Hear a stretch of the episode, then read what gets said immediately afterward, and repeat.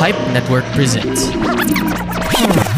What's the scariest story you Is it know? from a book, a movie, a TV Or show? is it something that happened in real life? My name is Andrew. And I'm Ninya. Come join us as we talk all things horror. Mm. The frightening, alarming, real life tales show. Out wherever you're listening to right now. If you want to experience more value in your next online shopping experience, then look no further. Use the promo code in the description down below to get up to 80% discount on your next Lazada purchase. Before we begin, I would just like you guys to know that this episode of the Banya Podcast Reflushed contains depictions of sexual deviancy, bestiality, and animal abuse that some people may find disturbing. Listener discretion is highly advised. The first ancestor of modern horses was called Hyracotherium, aka Eohippus, the dawn horse. This species lived during the Eocene epoch about 56 to 33.9 million years ago. You are listening to the Banyu Podcast Reflush, the show where you get to learn something new and useless about the world around you. My name is Carl Aquino.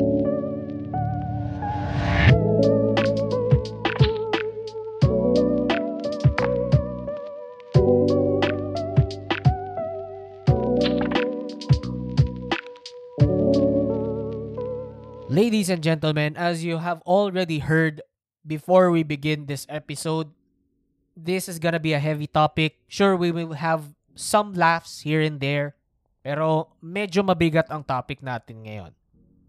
So, I'll say it again. Listener discretion is heavily advised. And with that said, ladies and gentlemen, let me tell you the story of the Enumclaw horse sex case. This is a very obscure and sobrang weird na criminal case na nangyari noong 2005. It involved three men and a horse. So, you know, this is most definitely very much fucked up. I'm telling this to you now. Now, before we dive in deep into this story, allow me to tell you some quick backstory muna para makontextualize natin kung ano yung nangyayari dito sa case na to. It all began during the 1970s kasi at the time, the US was repealing a lot of laws regarding sex acts. Kasi paunti-unti nilang binabago yung mga mga batas regarding sa pagbabawal ng oral and anal sex. Nagbabago na yung yung consciousness kumbaga ng mga tao kaya naiisip na nila na unconstitutional kung pipigilan natin kung paano sila makikipagtalik sa preferred partner nila. Kumbaga ganyan. Now, one of these laws na na-repeal nung 1970s ay yung 979-100 ng 1974 Revised Code of Washington. Now, full disclosure, hindi ako lawyer, wala akong alam sa pagdating sa batas, let alone sa batas ng US. Pero di ko kaya di ko alam pa paano i-pronounce yung, yung tamang pagbasa nito. But this law states the following. Every person who shall carnally know in any manner any animal or bird, or who shall carnally know any male or female person by the anus or with the mouth or tongue, or who shall voluntarily submit to such knowledge, or who shall attempt sexual intercourse with a dead body, shall be guilty of sodomy. Now keep that in mind. Keep that wording in mind as I tell you this. Nirepeal nila yung law dahil gusto nilang i-decriminalize yung oral and anal sex sa state of Washington. But by doing so, they effectively and accidentally stated that the act of bestiality and to an extent necrophilia legal and perfectly safe within the state of Washington.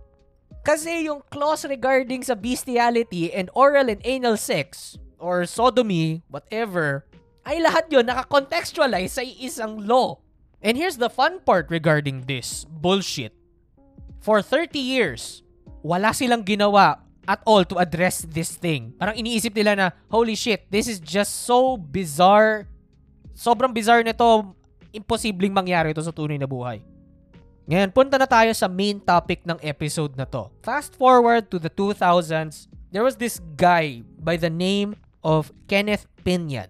Siya yung pinaka-key na catalyst dito sa kwento nating talk. So, keep him in mind.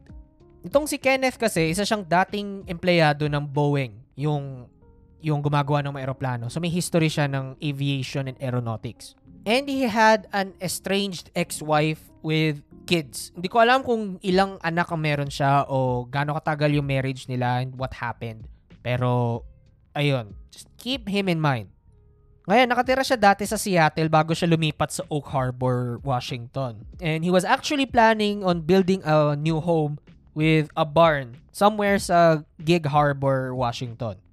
His downfall began a few years prior. Now, I don't know kung kailan nangyari to, but he got himself into a motorcycle incident na miraculously he survived. However, he lost the ability to experience some of the sensations in his body. At para makaramdam siya ng kahit na ano ulit sa katawan niya, for some reason, his mind told him to try out, let's say, more unconventional sex acts let's say, if you will. Sex acts that are including but not limited to extremely large dildos, rough fisting, and receptive anal sex with animals. Yes, ladies and gentlemen, this degenerate decided to do all of these fucked up shit just so he could feel something again. And it doesn't end just there dahil during the early 2000s, he had the very bright idea to bring together a group of remarkable people. Like minded individuals primarily consisted of men who liked the same shit. And surprisingly enough, he found a group. He founded a group that he dubbed Zeus, which is short for zoophilia. Hindi man halata. Now, itong grupo na to, itong fraternity na to, they decided to begin a weekly meetup in a farm somewhere in King County, Washington. Ano yung ginagawa nila? They practically filmed themselves having relations, if you will, with horses and posting the videos online. Oo mga kaibigan, mga kababayan, ginagawa nila talaga to doon sa area nila, somewhere in their neck of the woods in the state of Washington. At hindi natatapos yung yung shit nila doon. Kasi minsan kung talagang sobrang horny pa nila, they would they would follow this up with more gay sex. And then lahat niyon film pa rin. And in some cases, hindi lang mga kabayo yung kinakalifornicate ng mga lalaking to. Pati mga baka tinatarget din nila. I don't know why. I don't know what's going on with their heads. It's like, the fuck? But anyway, dito napapasok yung main topic natin, yung Enum Cloher sex case na nangyari noong July 2, 2005. Involved sa incident na to yung main guy natin na si Kenneth Pinian tapos, yung roommate and best friend niya na si James Tate, isang hindi in-identify na accomplice at isang stallion. Nangyari tong bestiality bullshit na to sa isang farm sa King County, Washington. Just a few miles away from the city of Enumclaw, kung saan nakuha ng pangalan na to. Ngayon, tinawag to na Inum Claw sex case at hindi King County sex sex case eh dahil nangyari to sa isang unincorporated area ng Washington. Pag unincorporated area kasi, sinasabi daw na hindi siya under ng isang specific na jurisdiction. Pero since mas malapit to sa Inum Claw, eh, the name just got stuck. Now, itong si James State kasi, mer- nakatira siya sa isang trailer na malapit sa isang farm. Now, property lang niya yung sa trailer. And people have been known to go there to do some bestial bullshit. If you catch my drift. Meron silang kabayo doon and they'll do the you know what. Now, for some reason, the how the horse over there in his property wasn't feeling it too much. Let's say, yun na lang masasabi ko. And instead of cutting off their losses and then move na lang next week or you know, fucking stop with all of this bullshit. Instead na gawin nila lahat yon, they decided to break in the farm na katabi ng property ni James. So, they're basically breaking and entering. Now, dito sa barn na to, coincidentally, meron silang kabayo. Interestingly enough, the horse's name is Big Dick. I am not kidding. Big Dick ang pangalan ng kabayong to. So the three men decided to set up their stuff. Kinuha nila yung si BD, si Big Dick. And then they had sexual relations with a fucking horse.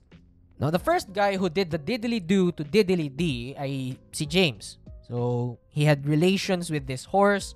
He allowed this horse to penetrate him. And then everything was going fine and dandy until the horse basically finished, kumbaga. Tapos nung natapos si James State, si Kenneth naman yung sumunod. And that's where shit hits the fan. Kasi for some reason, BD, Big Dick, was a bit too rough with Kenneth. And he suffered serious internal injuries. It really fucked up his his asshole, basically. Nung nakita ni James at nung accomplice nila na nagdurusa na si ano si Kenneth hindi na kaya, they immediately rushed him to the nearest hospital which is the Enumclaw Community Hospital. However, it was a bit too late for them because once Kenneth was there, yung attending na nurses na nandun during the shift, they, they determined that the guy was already dead when when they dropped him in. Now, the cause of his death was immediately determined. It was acute peritonitis due to colon perforation. Tapos, it was basically ruled as accidental kaagad. And then, soon enough, the investigations began. Nagbukas kaagad yung investigations regarding sa case na to because come the fuck on, what the fuck go, what the fuck happened? Yan yung tanong ng mga tao sa mga isipan nila. Now, conveniently enough, Kenneth had his IDs with him nung namatay siya. He had his personal belongings and the authorities were able to contact his relatives and his ex-wife to tell them that Kenneth Pinion is dead, something happened to him, and we don't know yet, but we will let you know. And soon enough, ginamit nila yung CCTV footage nung panahon na dumating si Kenneth at yung posse niya para dalhin sa hospital then he died. So, they were able to trace back the car, they were able to trace the evidence back to James and their third accomplice. Madali na lang yung naging manhunt pagdating sa dalawang to. Now, once the police raided James's trailer, they were surprised to find 100 VHS tapes and DVDs all pertaining to all of their sexcapades. So lahat ng mga naging sex videos nila, dinownload nila, nilagay nila sa VHS, nilagay nila sa DVD before nila in-upload sa internet. And conveniently enough, isa sa mga videos na to ay yung last video na ginawa ni Kenneth. Yung yung moments bago siya mamatay. It was basically ano, the smoking gun in this case. And for that, hinuli si James. But here's the thing. Remember earlier na sinabi ko na ni-repeal nila yung law and it basically made bestiality legal in the state of Washington? Yeah, the police cannot implicate James State for bestiality in the state of Washington because the law did not fucking exist. And technically speaking, bestiality was legal at the time. And ladies and gentlemen, James State was only charged with criminal trespassing which is basically a misdemeanor. Sobrang light lang ang naging parusa sa kanya. Yung accomplice naman nila, he got away scot-free. Kasi wala siya dun sa video at all. Hindi man lang siya nakita. There was no evidence or presence of him in the video. Wala. The guy walked away free. Ito namang si James dahil misdemeanor lang ang consideration sa crime niya, ang nakuha lang niya ay isang suspended one-year sentence, isang $300 fine, at isang araw na nag-community service siya. Yun lang. That's of course provided na hindi na siya babalik dun sa farm na yun kahit kailan. Yun lang ang nakuha ni James Tate. For the crimes that he did, that's all that he got. Pero now, if you consider this as good news, ito lang ang good news dito sa bullshit na nangyaring to. After much investigation, uh, nakita na itong si Big Dick, he wasn't injured at all during the whole ordeal. He was perfectly fine and he's alive and well. Ganun lang nangyari doon. Ngayon, itong kaso na to, binalita to ng Seattle Times. And this story blew out. it shocked the whole Seattle and the entire United States. Kasi, what the fuck is going on in this shit? Bakit ganto? Bakit nagkagantong case pa? And then after that, after all of that ordeal, kinu- yung kaso and then yung kamatayan ni Kenneth Pinyan, Washington state legislators immediately revised the law. Nagtrabaho kagad sila para wala nang gantong mangyari ulit. The following year, a new law was passed to basically ban ano bestiality in the entire state of Washington. Itong bagong batas na to, they made the this sex act a class C felony. Just how it should have been a long time ago. So ayun nga yung Inom Claw horse sex case. But you may be wondering kung ano na nangyari pagkatapos ng whole sh- bullshit na to. Well, noong 2007 kasi, may na-release na documentary tungkol sa buhay at kamatayan ni Kenneth Pinyan. It was called Zoo and it was short for Zoophile. It was directed by this individual by the name of Robinson Devor. This documentary was first released dun sa 2007 Sundance Film Festival and was basically played in a number of theaters all across the US. So kumalat yung kwento ni ni ano, ni Kenneth Pinyan. And as I was researching on this topic, it turns out the entirety of this documentary is available to watch on fucking YouTube. Yes, ladies and gentlemen, I am going to leave a link in the description right now. And if you want to, for some sheer fucked up reason, you want to know more about this guy, then go for it. Be my guest. I'll leave it in the description. Go watch it. Fuck, why would you even do that? Yun, it's available. Ngayon, balik tayo kay James, mabilisan. Na after all of that scandal died down, James Tate decided to move from Washington, the state of Washington, to Maury County, Tennessee. And for some reason, he really just can't stop himself. You wanna know why? Because in Maury County, he decided to fucking live in a farm that was owned by a guy named Kenny Thomason. Yes, ladies and gentlemen, he really can't fucking stop himself. Kumuha na naman siya ng isa pang kakilala na ang pangalan ay Ken. What the fuck? And then after that, I think ma-imagine nyo na rin kung ano yung sumunod na nangyari. Because James Tate was at it again with his bullshit, shenanigans, kasi he was charged with three counts of animal cruelty noong 2009.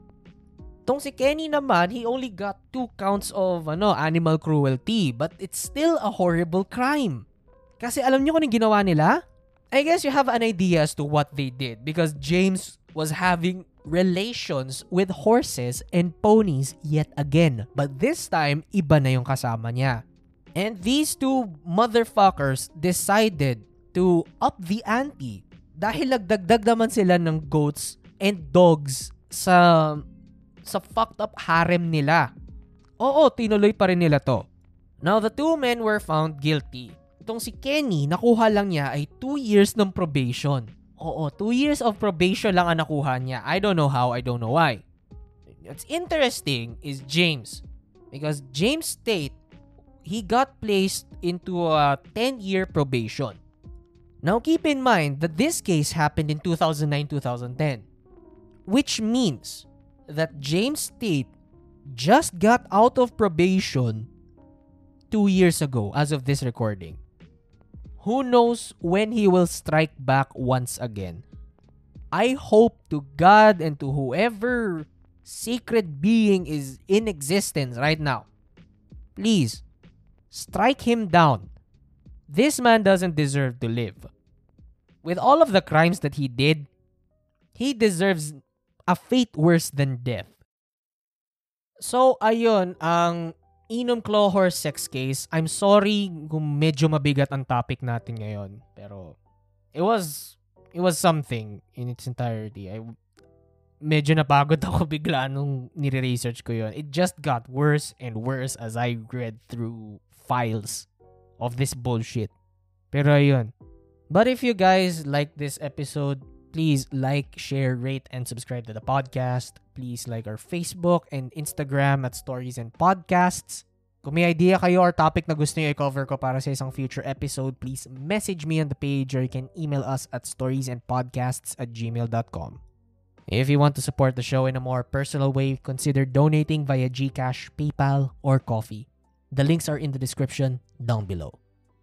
Lastly, mapapakinggan ang The Banyo Podcast Reflushed and The Carl Aquino Experience Requiem sa Spotify, Anchor, or sa kahit anong podcast app na ginagamit nyo. Once again, this is your host Carl Aquino signing off. See you on the next episode.